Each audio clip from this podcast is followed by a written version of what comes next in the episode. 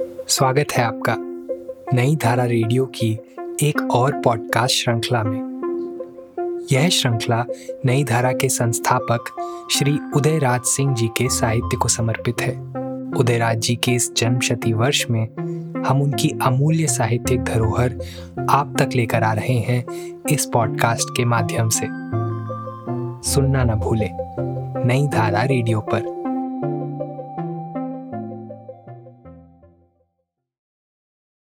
श्रोता को झुमा देने वाले कवि डॉक्टर किशोर।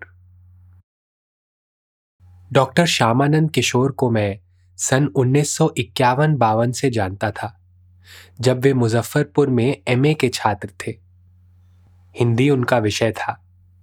और एक बार मैं श्री राज राजेश्वरी हिंदी साहित्य परिषद सूर्यपुरा के वार्षिकोत्सव पर आयोजित एक वृहद कवि सम्मेलन के अवसर पर उन्हें वहाँ ले गया। बात ऐसी थी कि नारायण भाई, यानी स्वर्गीय कवि ब्रिजकिशोर नारायण, मेरे परम मित्रों में से एक थे और उन्हें ही कवि सम्मेलन वहाँ आयोजित करने का भार भी सौंप देता था। नारायण जी हर दिल अज़ीज़ इंसान तो थे ही, प्रतिभा के पारखी भी थे।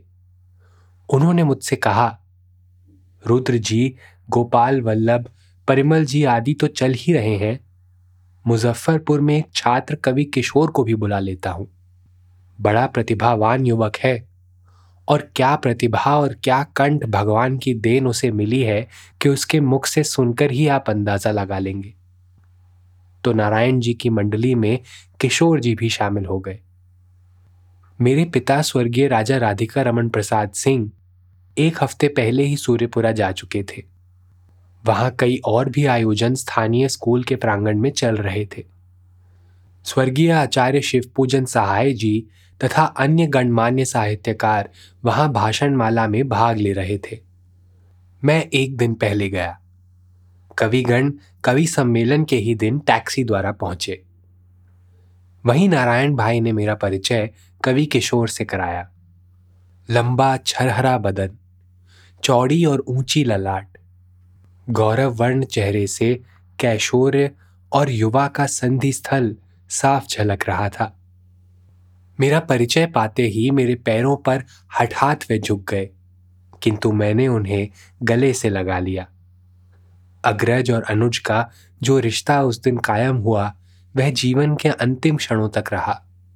उन्होंने भी उस रिश्ते को खूब निभाया। बिहार हिंदी साहित्य सम्मेलन में तथा किसी सभा स्थल या मंच पर जब भी भेंट होती तो वहीं मेरे पैर छूने को बिना झिझक झुक पड़ते और मैं उन्हें गले से लगा लेता। तो उक्त कवि सम्मेलन में श्रोताओं की भीड़ घंटों पहले से भर आई। शामियाने में तिल रखने की भी जगह नहीं। सभी ओर पेट्रोमैक्स टंगे थे। उन पर फतिंगे परवान हो रहे थे। मगर उसकी किसी को परवाह नहीं।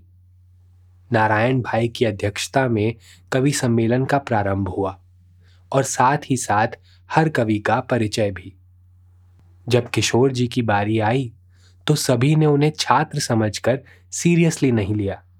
सोचा, समय काटने के लिए या कुछ विश्राम लेने के लिए नारायण भाई ने इन्हें मंच पर ला दिया है।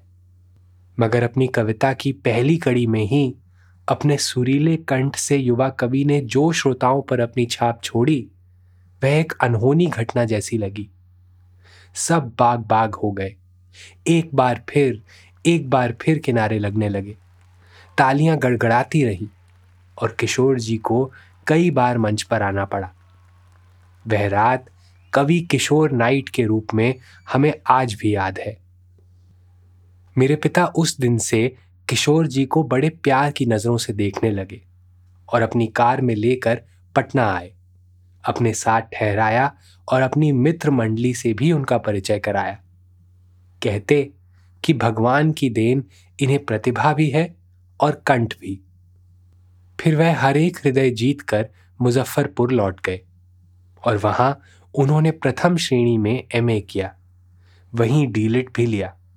स्थानीय लंगट सिंह कॉलेज में हिंदी के लेक्चरर रीडर आचार्य और हेड भी हुए। अंत में किसी शिक्षाविद की अंतिम मंजिल कुलपति का पद पर भी आसीन हुए। उन्हें नेहरू फेलोशिप भी मिला।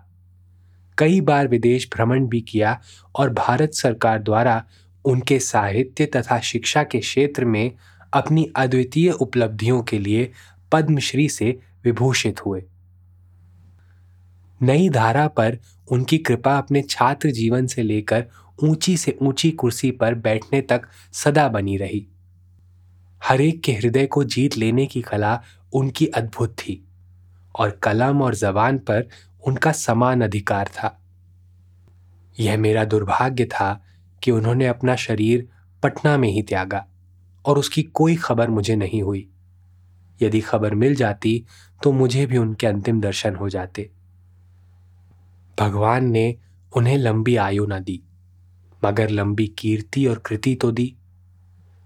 ऐसे प्रिय अनुज को खोकर मैं आज भी कभी कभी दुखित हो जाता हूँ, और बार बार आचार्य शिव जी की ये पंक्तियाँ गूंज जाती हैं, जो प्यारे नलिन जी की मृत्यु पर वह बिलख बिलख कर कह रहे थे।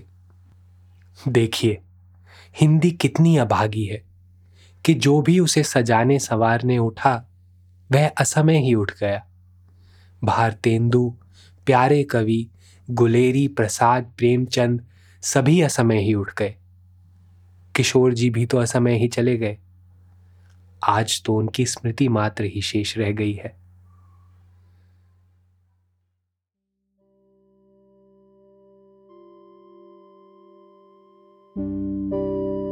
इस पॉडकास्ट को सुनने के लिए आपका धन्यवाद।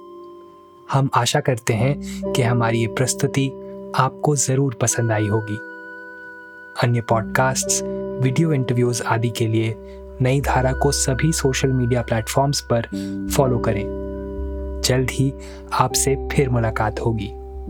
धन्यवाद।